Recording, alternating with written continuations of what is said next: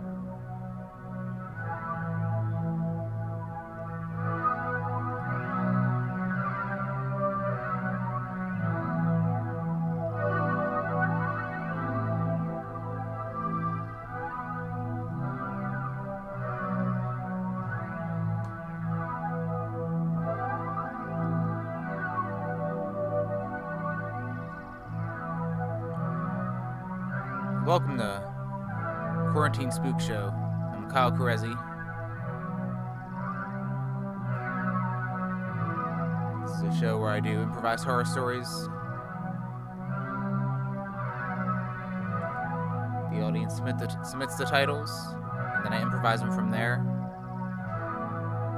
And if you have any titles to submit, you can send them to quarantinespookshow at gmail.com or by any means of direct communication. Tonight's episode is going to be a little bit different. Besides the fact that it's a time of year where I started to record it outside and I started to play synth. But I did a recording a couple nights ago. And due to some severe technical difficulties, the audio was unsalvageable.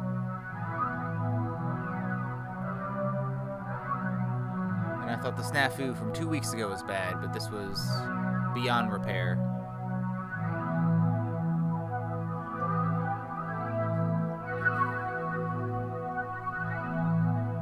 But I was really proud of the stories that I recorded.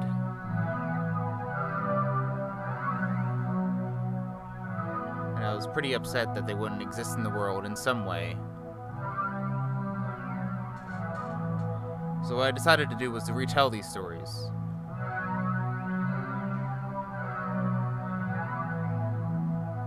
This show mostly has a has an improv bent. But since this is uh these would be stories that I've already told, it won't have the, quite the same random spontaneity that the other 59 episodes have had. But I still think it's going to be a unique experience.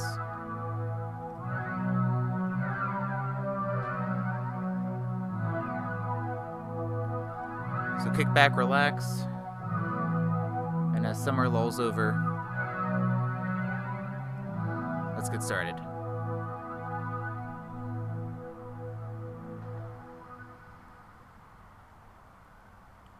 And this first story is called Saliva Obsession.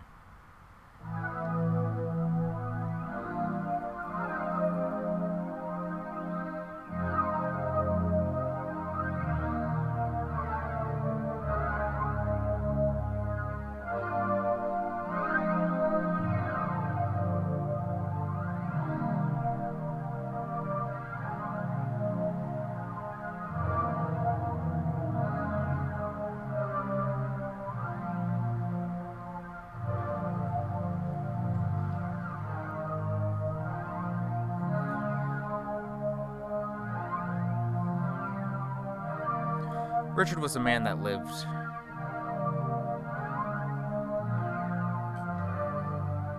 At the age of 61, much of his life was behind him.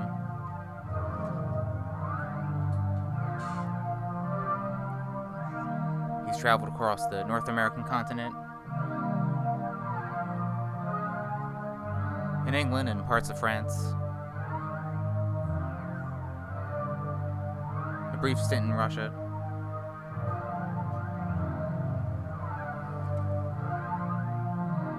He's had many he's had many conversations with many people.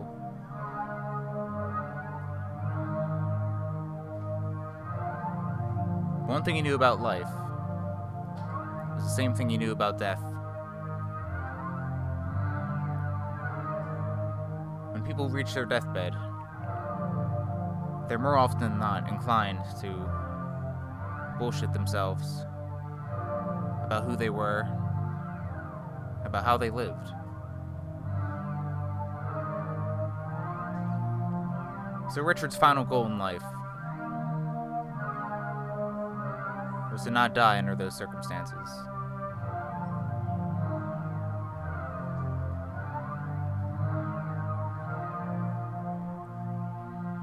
There were plenty of bad people who thought they were good in their last days. People who thought they were adventurous when they've done nothing. And there are people who thought they totally nailed it when they did the complete opposite. It was something he learned over time. Encountering, encountering five people who died, three of them family members. One of them in a car wreck.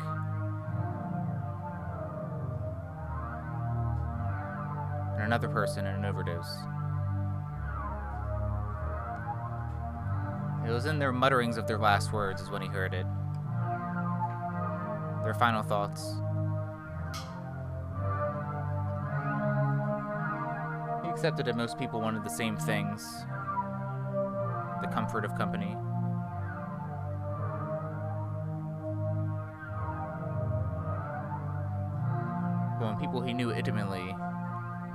Talked about themselves in ways that no one perceived them, that was when he realized that he didn't want to reach the same fate.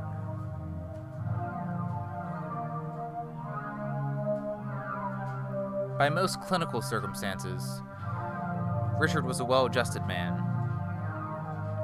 He had appropriate co- co- coping skills. He had appropriate coping skills. And no, no one was perfect. But Richard certainly had enough of a grasp of reality to know what was up.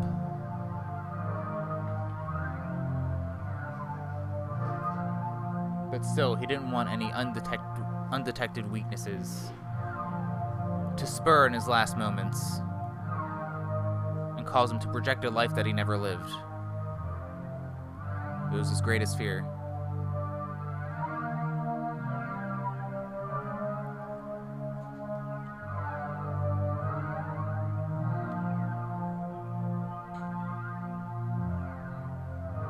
Richard decided to do was to go to a therapist.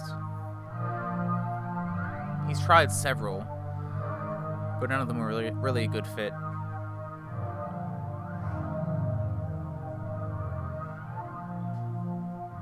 The first one he met was professional enough.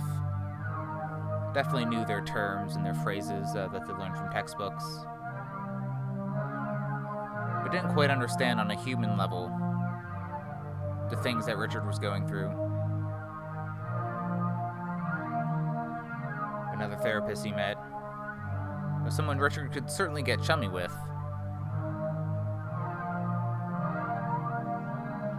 But really didn't quite have a clue and how to cultivate good mental health.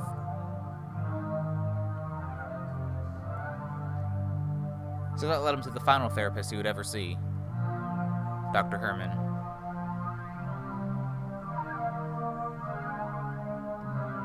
His office was not far from the Delaware County Community College campus, his alma mater.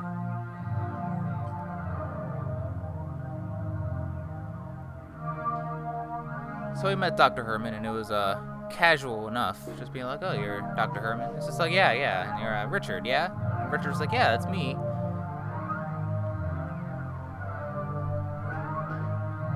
So they had a nice chat in the beginning. Richard talked about his goals, keeping his secret goal of what he wanted from his deathbed to himself.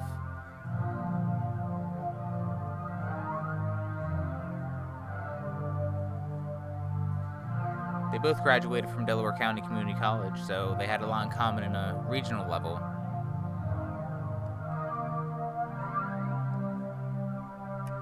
And they felt comfortable enough to keep meeting.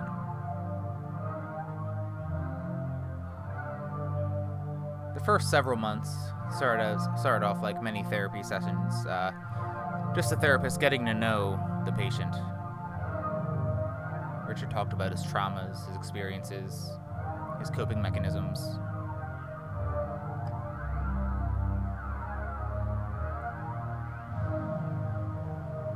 And then Richard started to dis- discuss his fears, things that were deep seated in him, things that he were he was afraid to address, that Herman tried to coax out of him.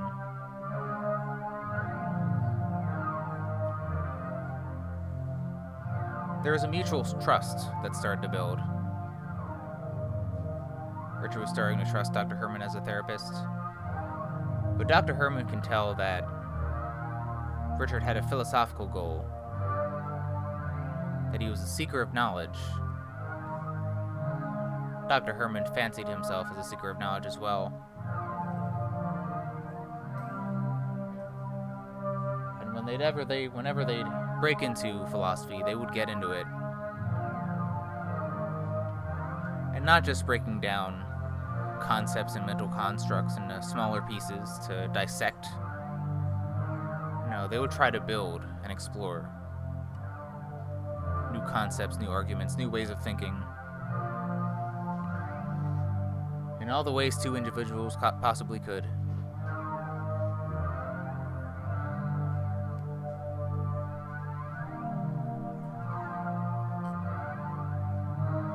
What Richard didn't quite detect is that uh, Dr. Herman was kind of probing him. Sure, he knew intelligent people in his life, but certainly not enough people to really get into the nitty gritty of philosophy and what all this life shit is really about.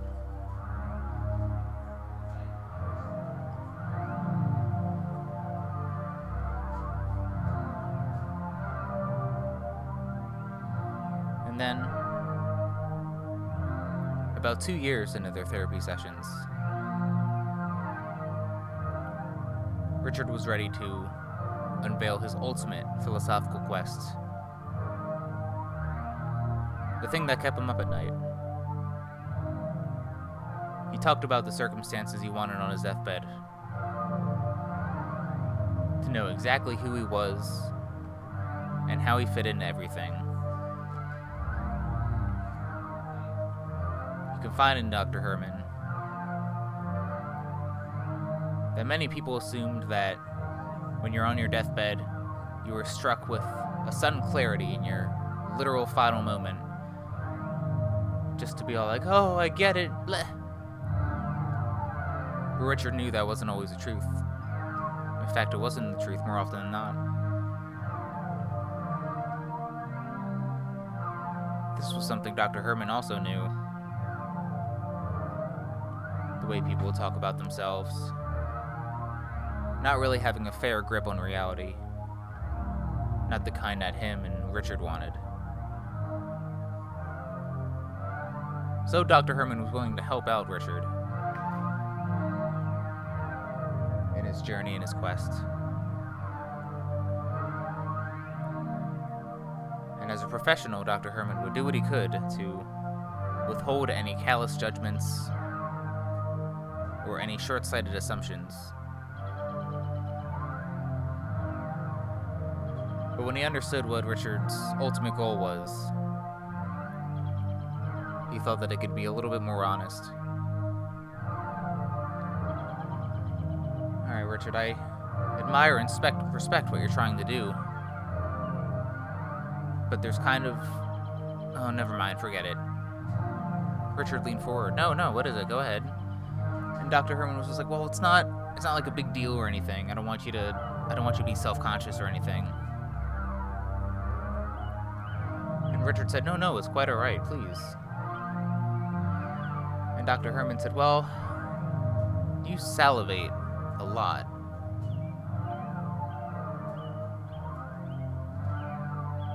Richard seemed a bit puzzled.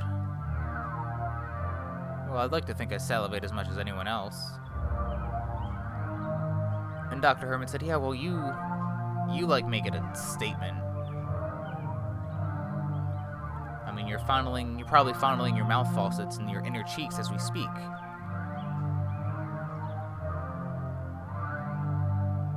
Richard felt caught. As they were talking, Richard was using the tip of his tongue to poke his little mouth, mouth faucets in his inner cheeks. The ones that secrete saliva.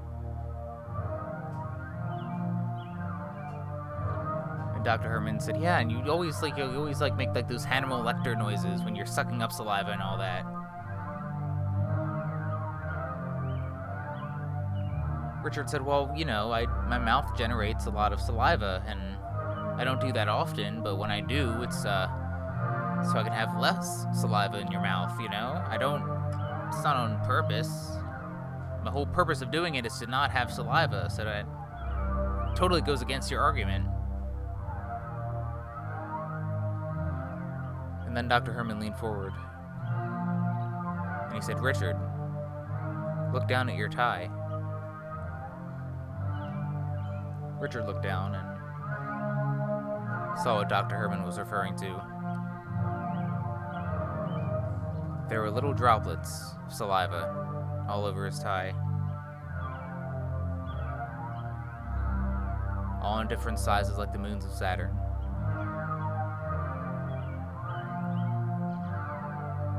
Richard tried to wipe them off real quick, but they were already absorbed by the tie. It was too late.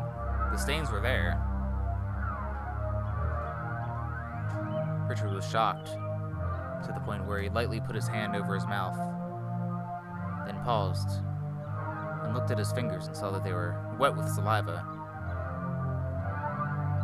Because he had so much goddamn drool flowing out of his mouth. And then he sucked it back up in that Hannibal Lecter fashion. then Dr. Herman started to say, like, look, Richard, it's not like it's okay, you know, I'm not judging again. I don't think this is, you know, there's nothing wrong with it, you know. I think, but based on what how you wanted to die, how you want want to live, you want to know everything. You want a tight grip of reality, and you don't want any bullshit flowing through your head as you die. Which I totally respect, man. I totally respect. Dr. Herman's repeated use of the word totally made Richard suspect that he had a hippie streak, and it made him a bit more cautious. And Dr. Herman said, "Look, it's you know, it's cool, you know, whatever, man. You know, you, you know, look, here's the thing. How here's how I feel about people and life and society and all that jazz. Like we're all mammals, you know. That's something we all have to accept, and most people don't." They want to wear clothes, they want to have fancy dinners, but we're all just fucking eating and fucking and shitting and just, we're, you know, we're just all hanging out. No one has anything figured out. Not really. So, so what if you salivate? Who cares? I say lean into it, embrace it, make it a hobby, you know, be proud of it.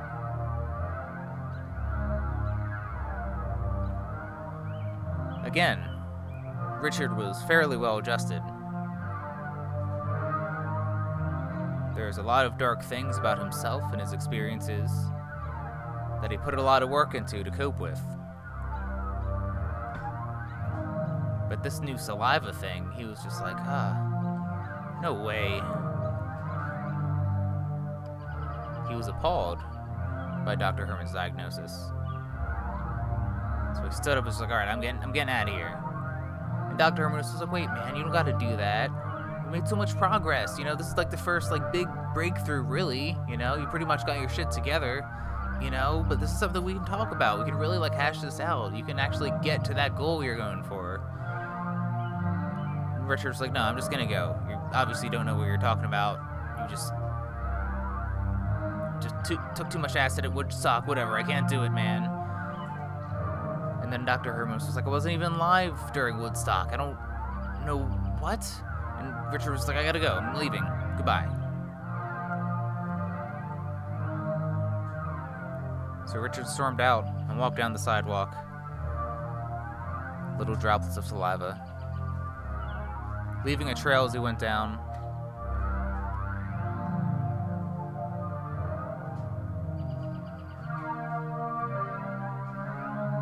It took him weeks to really think about Dr. Herman's diagnosis. At first, he dismissed it, just like, oh, that guy didn't know what he was talking about. He's full of shit. Whatever, man. But then he thought, no, wait. That's exactly. I'm bullshitting myself, aren't I? I was called out for something that I did, and I'm pretending it wasn't real. Maybe I should embrace that I salivate. I can make it part of my identity. And that's precisely what he did.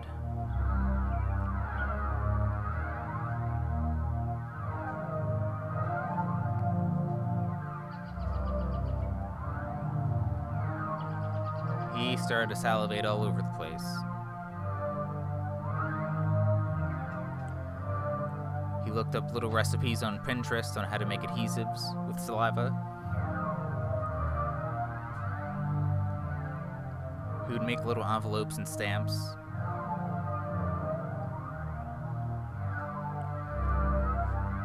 And he made his own version of glue in the way that people brew beer or make wine or something. Was called Richard's uh, Sticky Glue, made from spit.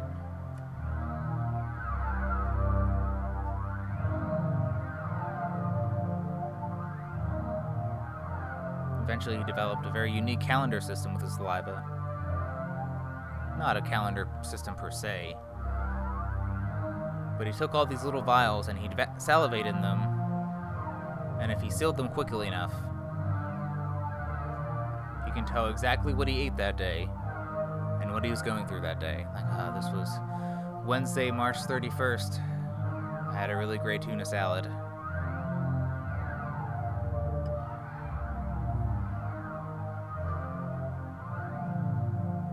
Eventually, his whole apartment started to stink like saliva.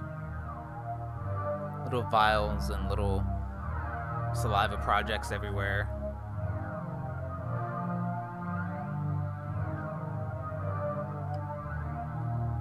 And it has been three months since the last time we saw Dr. Herman. It was something he felt bad about.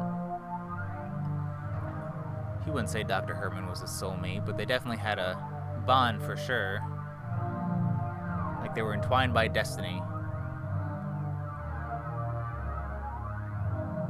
Kindred spirits, if you would. And in that moment of lamenting Dr. Herman, he walked right through the door. Oh, I'm I'm sorry I didn't I didn't knock or anything. Richard said, No, no, it's fine. This is great. I'm really happy to see you actually. And Dr. Herman was just like, Oh, good. I was yeah, I was thinking about you and I tried calling, but you wouldn't answer. And Richard was like, Yeah, yeah, I've been busy, you know, I haven't even been brushing my teeth. And then Dr. Herman was like, Oh, that's uh is that that's not great. And Richard was like, No, but let me show you what I was working on. See, when I don't brush my teeth, it helps me salivate. Check it out. And then Richard took Dr. Doc, Richard took Dr. Herman on a tour of all his little saliva projects. All really gross and really thorough.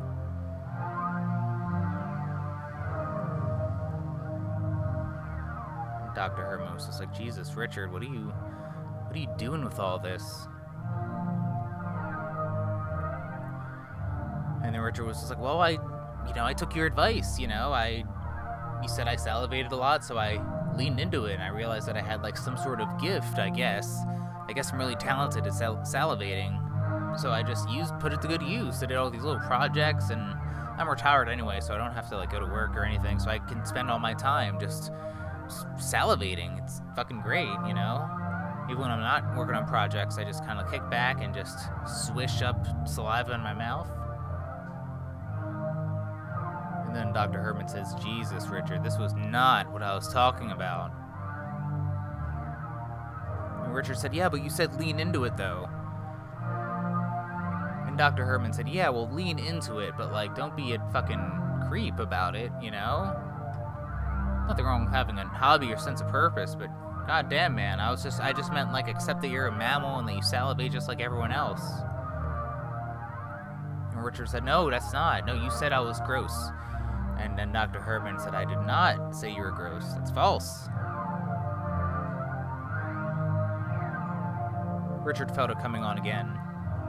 He didn't quite know what it was, but it was the innate survival sense to protect his own bullshit. It was a feeling that everyone was capable of. And the people who were aware of it were better off. There was a time when Richard was aware of it.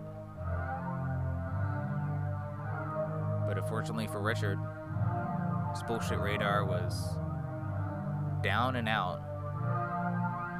He lost himself without knowing it, which is usually how it goes. So he just started to scream at Dr. Herman, like, just get out, just get the fuck out of here. And Dr. Herman was just like, well, we, well, come on, man, we can talk about it. We can get we can get the therapy sessions again. It'll be okay. It'll be okay, Richard. I want to help. Richard said, get the fuck out of here. And Dr. Herman said, Richard, please. Richard said, go, and he started to spit at him, and, you know, Dr. Herman didn't want to be spit at, so he left quickly. Richard slammed the door. Dr. Herman looked at the door in his apartment, shrugged inside, and then left, never to see Herman again, never to see Richard again. And then Richard said, Yeah, that's, yeah, that's exactly how I want it, you know? I think it's fucking great. Now I'm alone with all my spit, and it's really cool.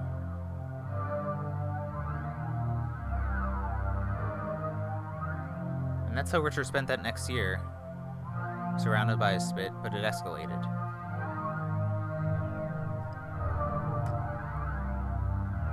Eventually started to coat it on the walls and the floors. He considered, a prote- considered it a protective shield uh, all over his apartment.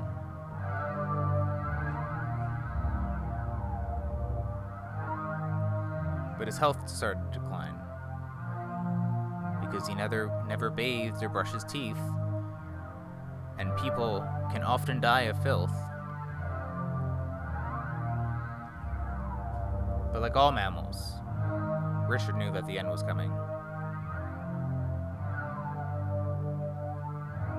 So in his last weeks, he committed to his most ambitious saliva project. He spit all over himself in his bed and started to nestle himself into a little saliva cocoon.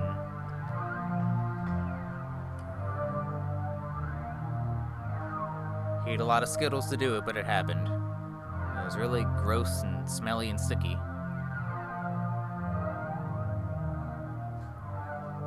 And then he lied there, ready, prepared.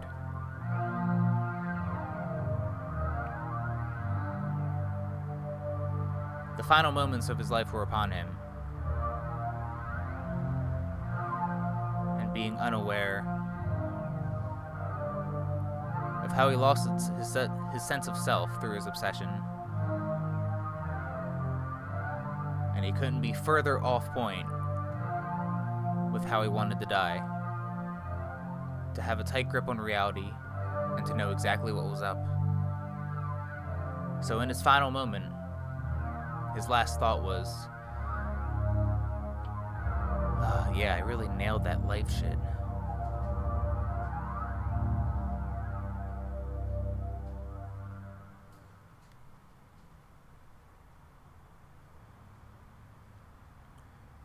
I did already explain at the top of the episode that this is a retelling of a lost episode, but I'm very fascinated about what story details stayed and which ones vanished, and how the stories transformed. Anyway, this next story is called Marionettes, Cigarettes.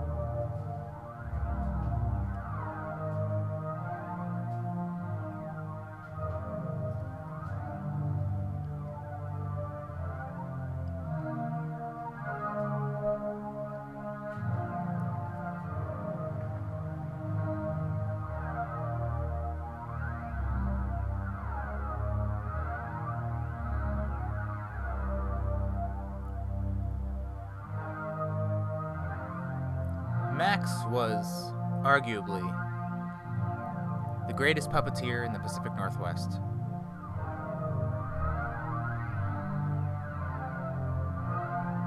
His specialty was marionettes. He carved them himself, built his own sets, and wrote his own little plays.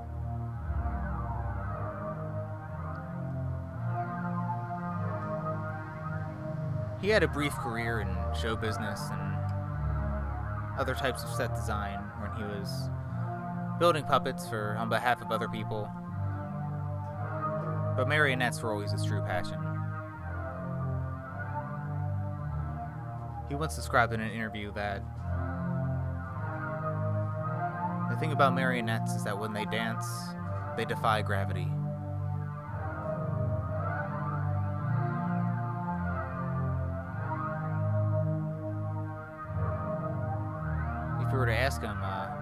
Big break was, he would just chuckle and say, uh, artists never get a big break, not the real ones. But for him, it was when he did an adaptation of Waiting for Godot. His specialty was solo shows, but his waiting he had some he had some colleagues and friends help with the puppeteering, some extra set of hands. His version of Waiting for Godot got rave reviews. How since they were marionettes, they captured the emptiness of that play.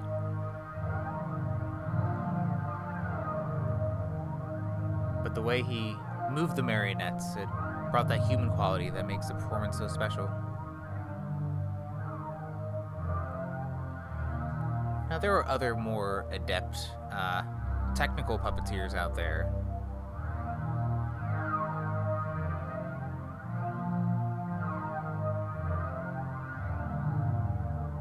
But Max was really great at having marionettes sit and philosophize. He once obsessed over this one cafe based play. It was a one act play. It took place at a table outside of a cafe, and just two characters talking throughout.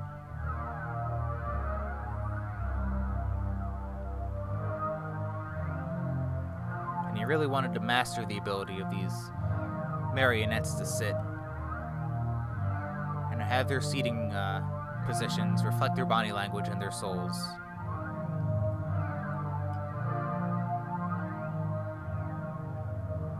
There's one well known Puppeteer magazine article that exclaimed that he was the best at that.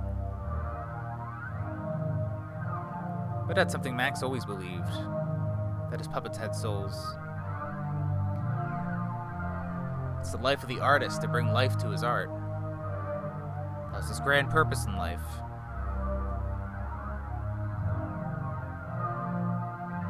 But being a marionette puppeteer, he often thought about fate. Thought about fate. Yes, he was a puppeteer, manipulating these puppet strings to do what they were meant to do. He would never say he would control any puppets. But he often thought about the puppet strings he couldn't see that were tugging him, and the people in his life, and the people he loved, and the people that he never has or never will meet.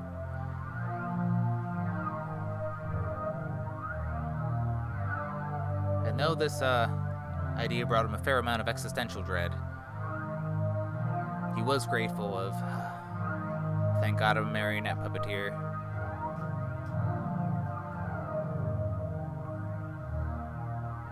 But not all of his performances were highbrow.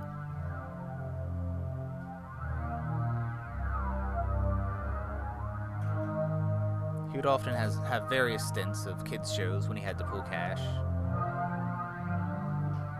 Simple things like fairy tales, you know. Little Red, Little Red Riding Hood and the Three Little Pigs.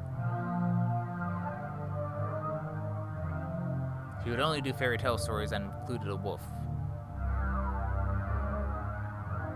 Because even though he did those performances fairly for cash, he still wanted some amount of artistic integrity to exist in everything he did. And that's why he smoked cigarettes at these kids' shows. Kids' auditorium, he would just binge smoke. He binge smoked at all of his uh, performances. People who have worked with him or watched him work were amazed that he could manipulate these marionettes, and yet still toss a cigarette and light a new one and keep smoking it throughout the performance, seamlessly, as he manipulated these marionettes. Some critics would say that uh, that was just part of his flair, part of the human component of his performances. But he was often confronted for smoking these cigarettes at these kids' shows. The principal or the teachers or anyone from the staff, anyone who didn't have a stake in booking him, but were just like, dude, you're fucking smoking with all these kids around school. What, what the fuck are you doing, man? And Max would just scoff at them. Be like, don't you understand? I am an artist. I smoke when I damn please because I'm profound when I'm when I damn please. Anyone who defies me and my smoking will never understand what it means to be an artist, what it means to art. To defy my art is to defy nature itself. Anyone who does that is my mortal enemy, and I will not work for them under any circumstances. That rant worked about 70% of the time. But that other 30% that knew it was up were just like, dude, just get the fuck out of here. Like, don't. We can literally call, we can call other people to, you know, do puppets, you know. There's a lot of puppeteers in Northwest, just, you know, just get out of here.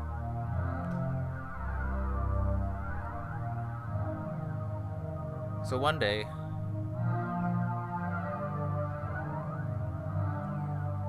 after a, a performance he did at the Portland Art Museum,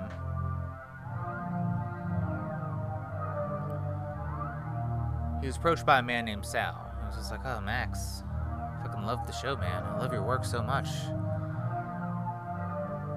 Max was someone who knew that his performances were the shit.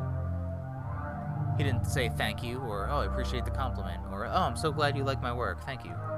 He was just like, yes, and.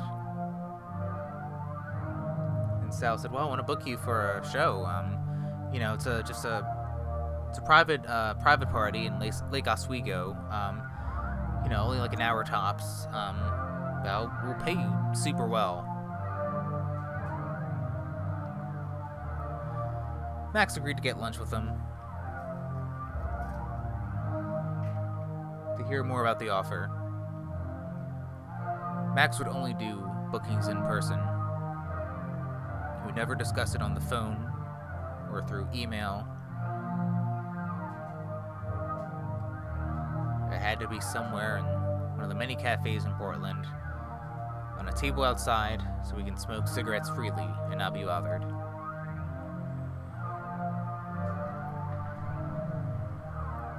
So Max and uh, Sal got to talking. Sal was asking about his process, and Max went on to tell him that he lived in a comfortable studio apartment, apartment, a comfortable studio apartment in Portland, which by Portland standards is obscene and amazing. And it was co-opted as a studio, and he would build his own sets, make his own puppets. You every puppet and every set had its own identity and soul to it. And when he just tried to bring those souls to life. And Sal was just like, wow, that's amazing. Yeah, we could really use that for the party. Max inhaled some of the cigarettes. Like, so what is? Tell me about this party exactly. So Sal said, well, it's like a small affair, you know. It's just some couple of boys hanging out, you know. Max was like, uh huh. He didn't really like uh, that insinuation in the Pacific Northwest. And Max said, oh, so a couple of the boys, okay. And Sal said, yeah, so we just wanna we just wanna have a puppet show. That's all. We think you're great it'd be really cool. So it'd be something really special. A night to remember, I would say.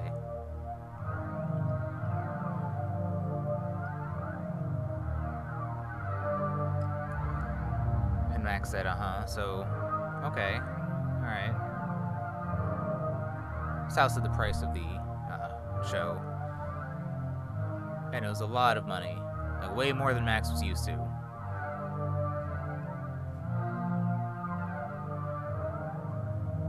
And Max said, huh, sounds like a lucrative deal, at least. And Sal said, yeah, but there's just one other thing. Max was waiting for the other shoe to drop. And he said, okay, well, what is it? Sal said, well, you know, we know that you either, you know, write your own plays or, uh, you know, just, uh, uh, dap stuff. But we really feel that it would be cool if, you know, if we could, like, you know, shout out random things and then you do those things, you know. Not quite like heckling or anything, but just like, you know, when we say jump, the puppets jump, you know, like things like that.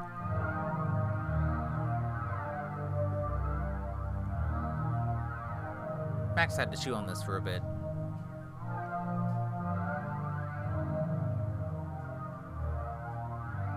Like he said many times, he doesn't control the actions of the puppets. At most, he just steers them, if that. But really, he was just trying to flesh out what the souls of the puppets would be. They made their own decisions, he had no say in it. But then again, the paycheck was nice, and Max did like a challenge. The thrill of a challenge probably brought him so far in the puppeteering world to accept the risks involved and to really push himself in uncharted territory.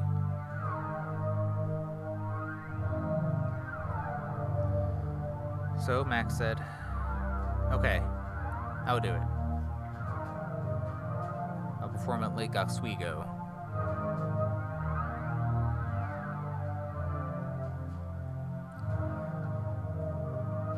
Max was still had an inherent discomfort about the about the show.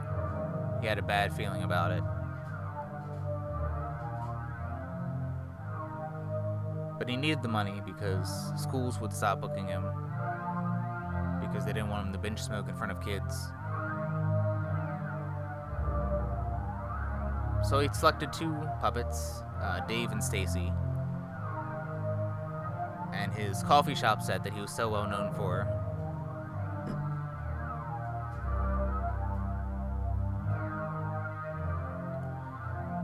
He knew he was entering uncharted territory, so he wanted to have some anchors. These two puppets were not his favorite puppets per se, but their souls were vivid enough so that there was a sort of comfort to it that he can roll with.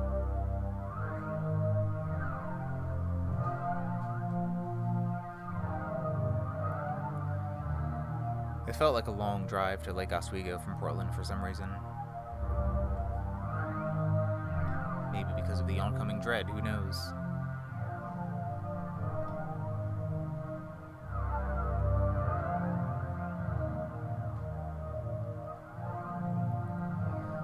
So we rolled up to the Lake Oswego house. Or, sorry, not a house, a mansion. It was huge. Lot of Mercedes in the driveway.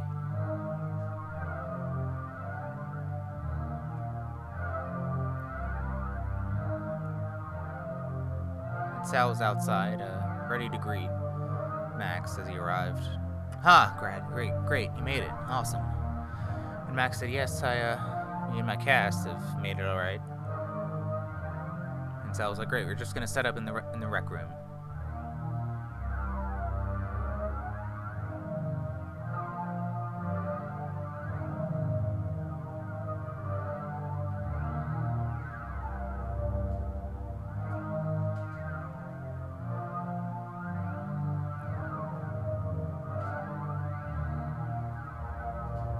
Down to the basement, Max didn't trust uh, how Celtic uh, the crosses he saw on the way were. But they went down to the rec room. There was about 20 people there, all in little chairs, pointed in one wall. Max started to set up the set. It didn't take too long. He was very detail oriented about how he did his sets and his shows, but for the sake of this gig, he was a bit more hurried with it.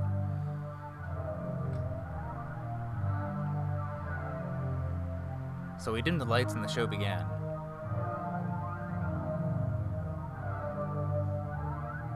He always worked with pre-written material and did the voices for the characters and everything. But this was open territory. So what he did was he uh, started with Stacy and Dave meeting at a coffee shop and chatting like they haven't seen each other in a while.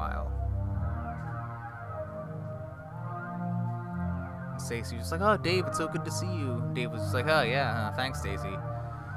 Yeah, you know, there's there was a dust allergies or a bitch, am I right? Stacy was just like, "Huh, yeah, tell me about it." You know, I just talk just where have you been? Dave's just been like, "Oh, same old, same old you."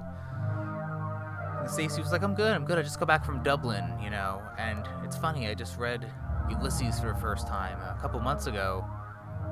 And it just really captured the spirit of Dublin for me. And when I went there in person, you know, it was, you know, the spirit of Dublin that was in Joyce's work was present there. Like he really tapped into a timeless, beautiful thing. And Dave was just like, oh, yeah, cool. One time I saw a poster of, uh, a bunch of uh, bar urinals in Dublin from different bars, and I was just like, "Yeah, that's uh, it's hilarious, really cool."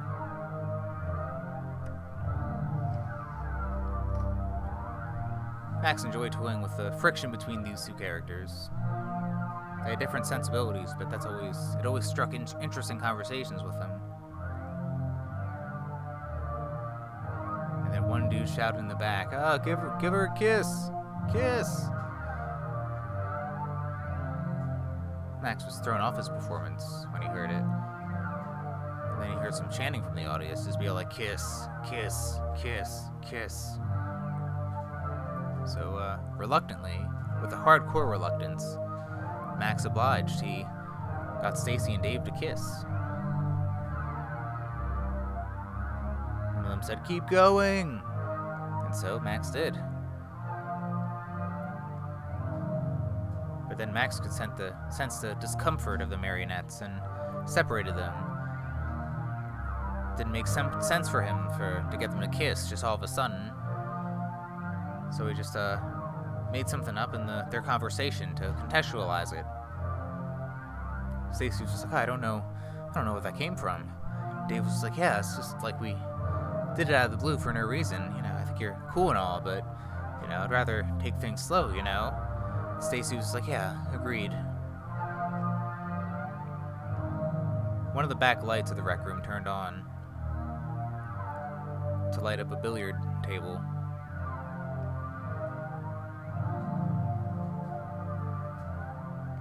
Two dudes from the audience just stood up and just started to play billiards.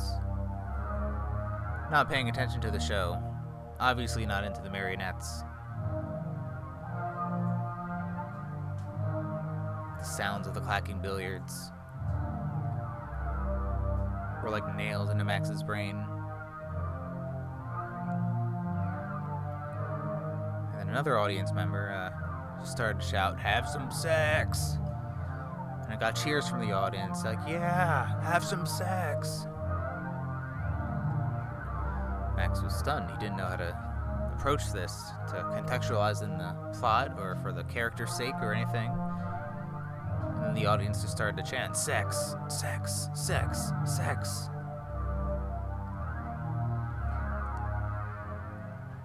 So it's ex- that's exactly what happened. Both Max and uh, I mean, uh, both Dave and Stacy just started to do it right there in the cafe. Stacy was just like, I don't know why I'm so compelled to do this in public in a cafe in a, pr- in a busy corner. And Dave was like, Yeah, uh, me neither. And the marionette sex scene was like a hardcore, hardcore Team America shit. And it brought a tear to Max's eye. He belittled his beloved characters all to the sounds of clacking billiards. So the hour came and went. Sal wrote a check for Max, and he was like, "Wow, that was amazing. Like I've seen your, you know, I've seen a fair amount of your plays. Like if not in person, then certainly on YouTube. But wow, you really, that was you're you're a master." Max nodded, uh, usually ready to embrace such a steamy compliment. He was, but he was just like, "Yeah, thanks, thanks." So he took the check and shoved it in his pocket.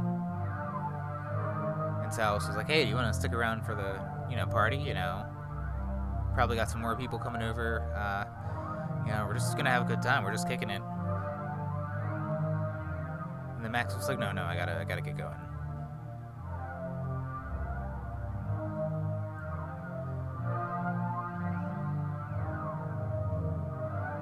Drove through. He drove from Lake Oswego to Portland. His little slice of the Northwest. The fastest he's ever driven. 50 miles an hour. He felt like he belittled and defiled his characters. For what?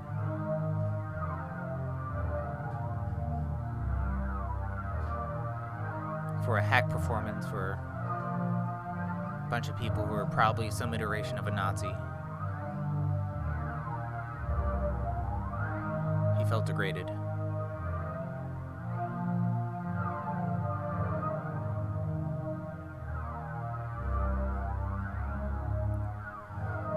He made it back to his apartment, and his usual wish ritual after a show, when he'd bring his gear back, he'd unpack everything,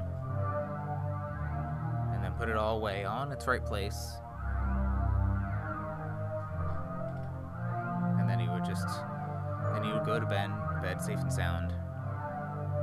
But this time he just dropped everything by the entrance and crashed on his bed.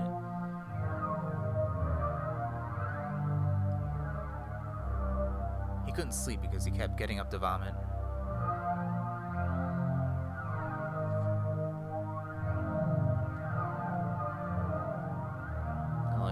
Defile his characters, but he defiled himself as an artist. For the grand pursuit, as it were. So when it was starting to roll around 3 a.m., he left his bathroom and glanced at his front entrance and saw that the cases that held the marionettes were gone. I could have sworn. No, no, no, no. I, I didn't. I, I, I didn't put them away. Did they fall out? Are they still at the house?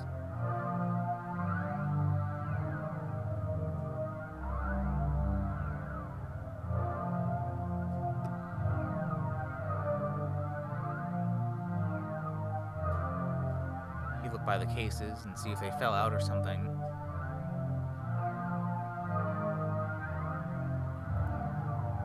He uh, went outside his apartment and looked around his car. Marionettes weren't in the car or anything. He went back into his apartment, but the door was locked. Weird, I didn't lock it at all. He had a key with him and unlocked it quickly, but he couldn't find those two marionettes. He truly did not want to go back to that house again, let alone see Sal again.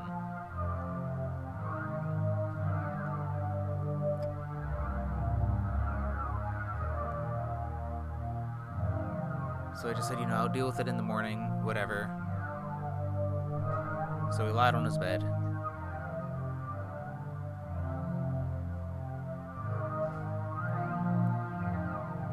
And it felt like that he was falling asleep. But it also seemed like he was hearing footsteps of some sort. Like little pieces of wood clacking around.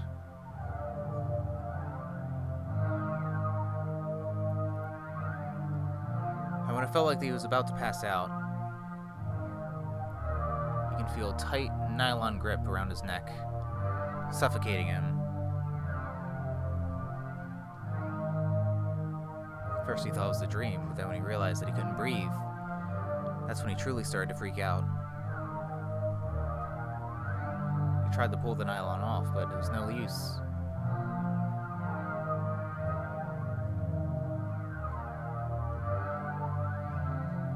Corner of his bed, he saw the silhouette of a marionette. A window was behind him but he knew that it was Dave staring at him. With his blank, plastic eyes.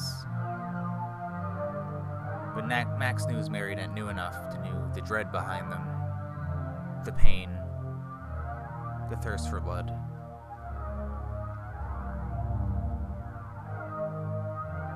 Max still started to squirm, try to wriggle himself out.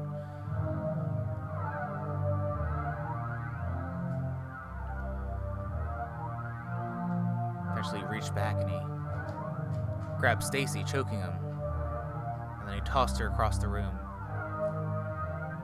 He leaped out of his bed and went to his kitchen area, grabbed one of his knives. Tried to turn on the lights, but they wouldn't turn on.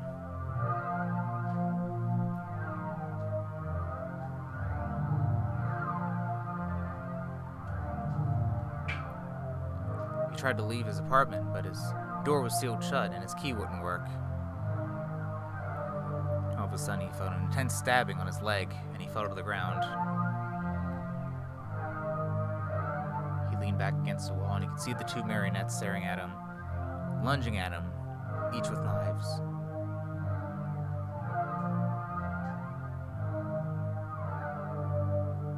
It pained him inside to attack his marionettes but he went for it anyway. It wasn't in his heart to try to destroy them or break them, but he thought of a different idea. When he had a good enough grip on them, he cut the nylon strings on their backs. He received a lot of stab wounds in the process, and he was bleeding out, and his back was against the wall.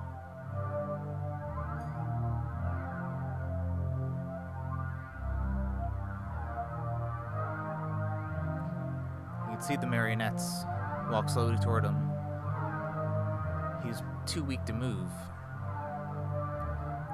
And then Max just said, I cut your strings. You're free. You can go. The silhouettes of the marionettes stopped. They lowered their knives, looked at each other, and then they started to hold hands. They looked back at Max, and then backed away into the darkness.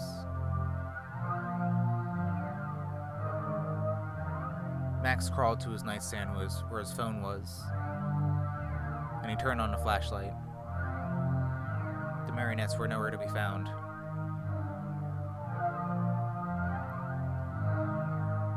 He cleansed his wounds with hydrogen peroxide and band aids, and he went by his window to open it.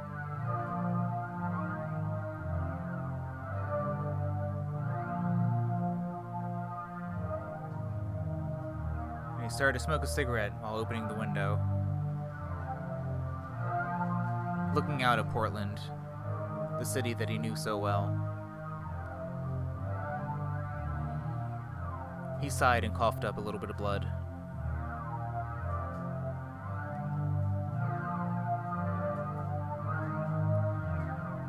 Thought about how the strings of fate tug us all. Thought that his two marionettes could define their own destinies better than he ever could.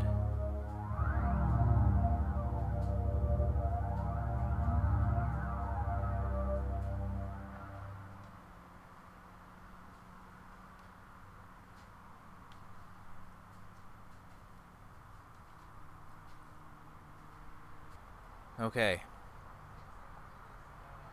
This last story is called Major Bear.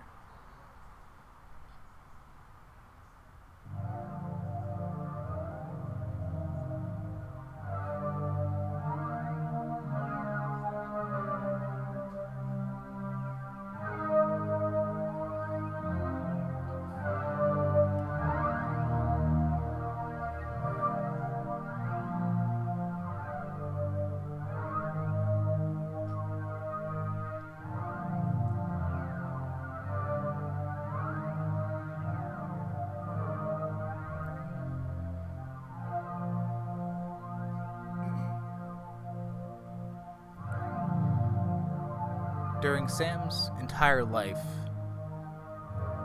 and entire upbringing, he was taught that the United States Army was a force of good.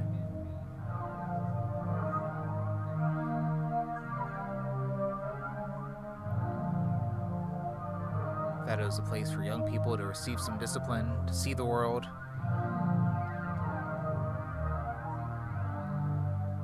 and to fight any threats against this great nation, the United States of America.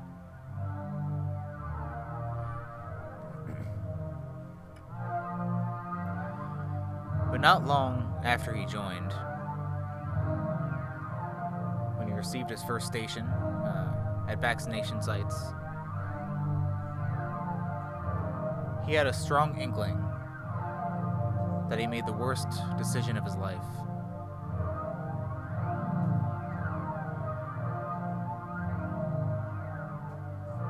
This is before meeting people who are forever traumati- traumatized by needless war and combat, before meeting veterans who were fucked over by VA hospitals. No, but when Sam was in the military, it just felt that something wasn't right. And he didn't know anything else beyond that.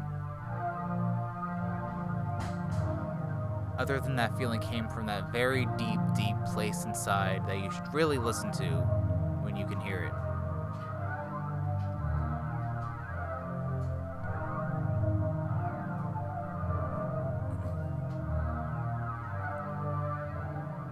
But he did like the idea of helping out at vaccination sites. Even though it was him doing a lot of sitting and doing a lot of paperwork.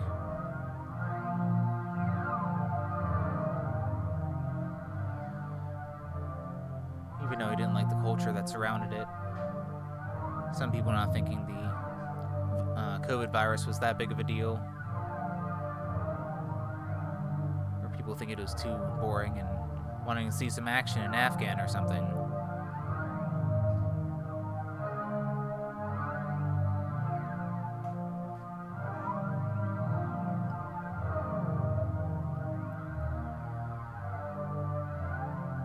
But there's a rumor going around that uh, major named Major Bear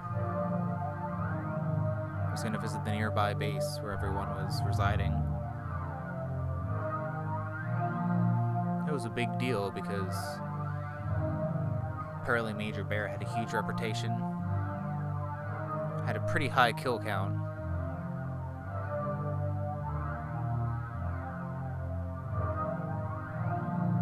No one ever crossed Major Bear got away from it scot free.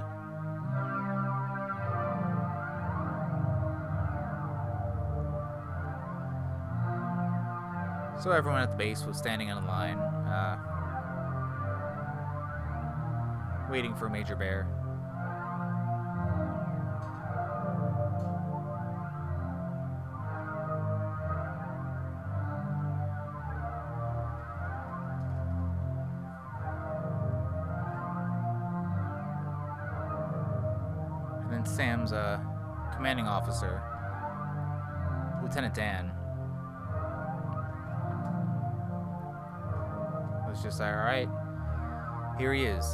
Major Bear. Everyone who took the rumors seriously, waiting in bated breath. And then Major Bear arrived, and he was a literal bear. It was like he was a circus performing bear, just a bear that just started to walk up like he was trapped in a zoo with like a little old fashioned army helmet on him.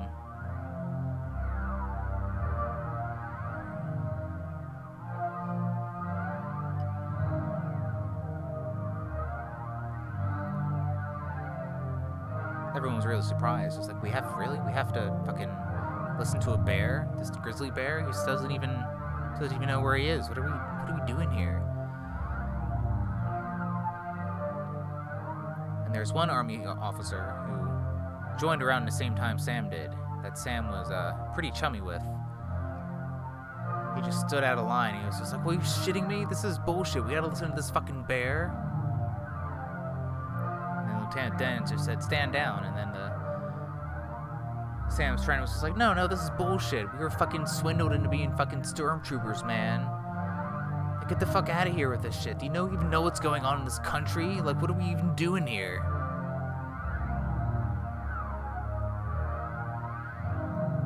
Eventually, like the bear roared and attacked Sam's friend and mauled him viciously in front of everyone.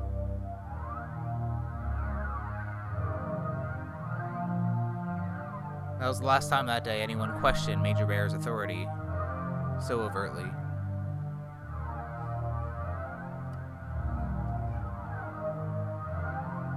But Sam got to thinking about it, being as horrified as anyone else by it. And it made him did feel good to participate in the vaccination trials. Or the vaccina- vaccination site, rather. He didn't have to be in the army to do that. He could just be a do something good at any, any under any circumstances. So he decided to listen to that deep part of himself. Thought, you know what? Army's not for me. I gotta get the fuck out of here. So he went to Lieutenant Dan's office.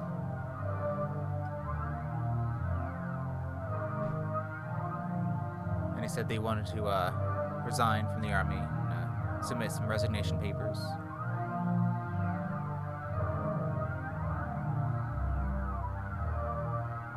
Dan just looked at him. And he just laughed at him. it's a real, strangely menacing chuckle. You really want to leave? And then Sam, Sam said, Yeah, I thought about it really well. I think there's, you know, out of respect for you and the military, it's just not right for me. Dan chuckled again in that really weird, surreal, menacing way. And he said, Alright, well, that's fine with me. But you know what? Why don't I bring these resignation papers to uh, Major Bear? And why don't you come with me so you can tell him yourself?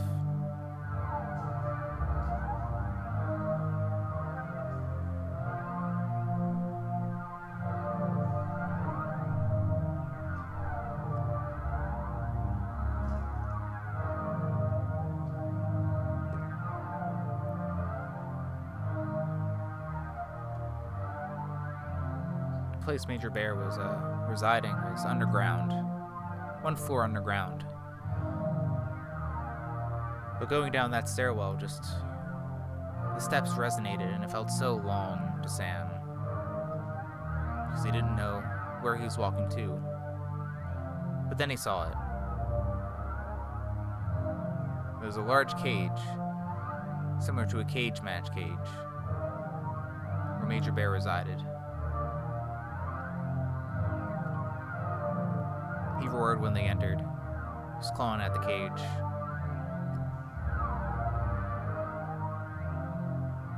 And Dan and Sam both walked inside, and Dan was just like, oh, you don't gotta be afraid, it's okay. He won't bite. So they both walked in. The bear was sniffing at them, feeling really agitated.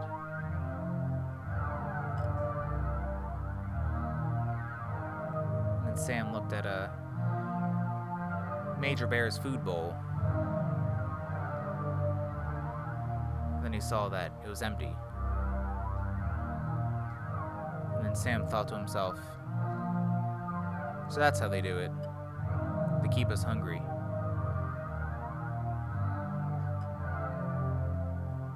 Dan stepped away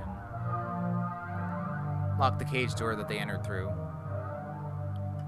Sam turned around real quick, realizing what was going on. Dan said, I'll let you two hash this out. And then he chuckled again. In that surreal, menacing chuckle. And then went upstairs. Sam turned and looked at the bear, who roared at him. His paw was larger than, than his head.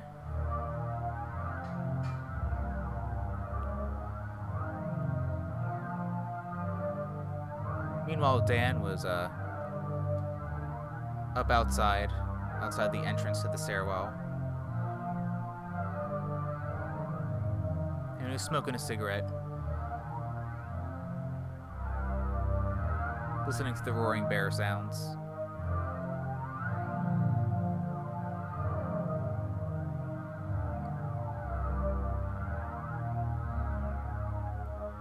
It went on for about four minutes.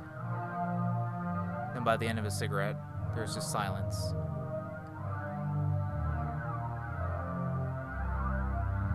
He saw some cadets walk by, and he was just like, hey, you guys, come with me. We got some cleanup to do.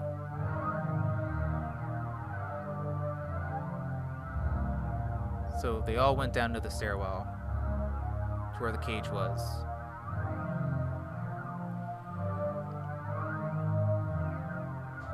And they looked down and they saw the bear lying down all bloody, almost unconscious, panting fastly and heavily. And Sam, kneeling beside him, caressing his fur. Also bloody, but in much better shape than the bear.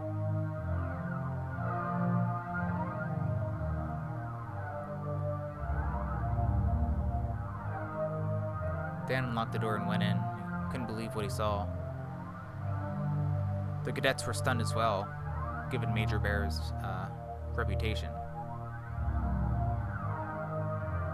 Sam looked over one of the cadets and pointed at him. And he said, Major Bear needs immediate medical attention. Go get it now. And then the cadet left and ran upstairs. And Dan said, Hey, don't go up there. And then Sam said, Do it. Cadet con- continued on.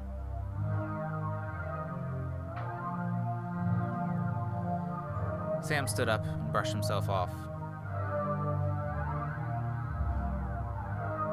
None of the cadets could make eye contact with him. The lieutenant was looking down on the floor. And as Sam was walking by, he stood side by side with the lieutenant.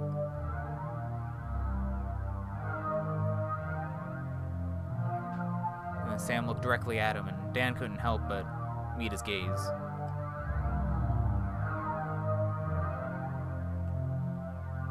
And then Sam just said, Major Bear accepted my resignation.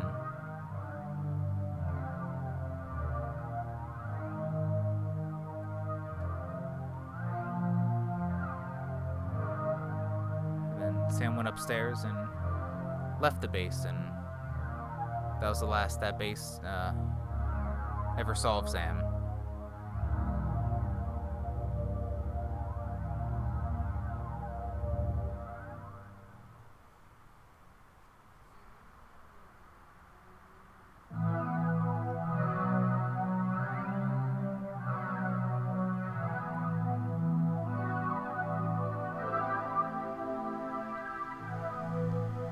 Well, that was Quarantine Spook Show. I'm Kyle Carezzi.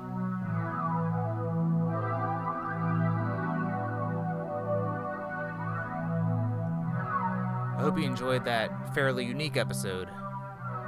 Because I sure did.